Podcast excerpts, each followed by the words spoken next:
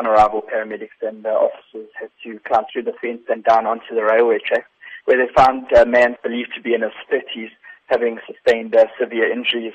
Paramedics assessed him and found that he had unfortunately already passed away before their arrival, and there was nothing more they could do.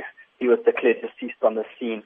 The incident was then taken over by SAPS and Rescue as well as Durban Central SAPS. An investigation will be conducted as to exactly what happened when the man was knocked over. Are there any further details about this man?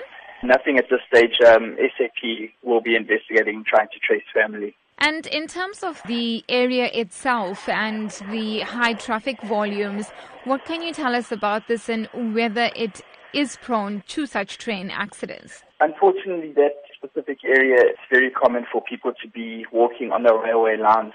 A lot of people um, were present whilst we were there as well, actually on the tracks, and it is extremely dangerous.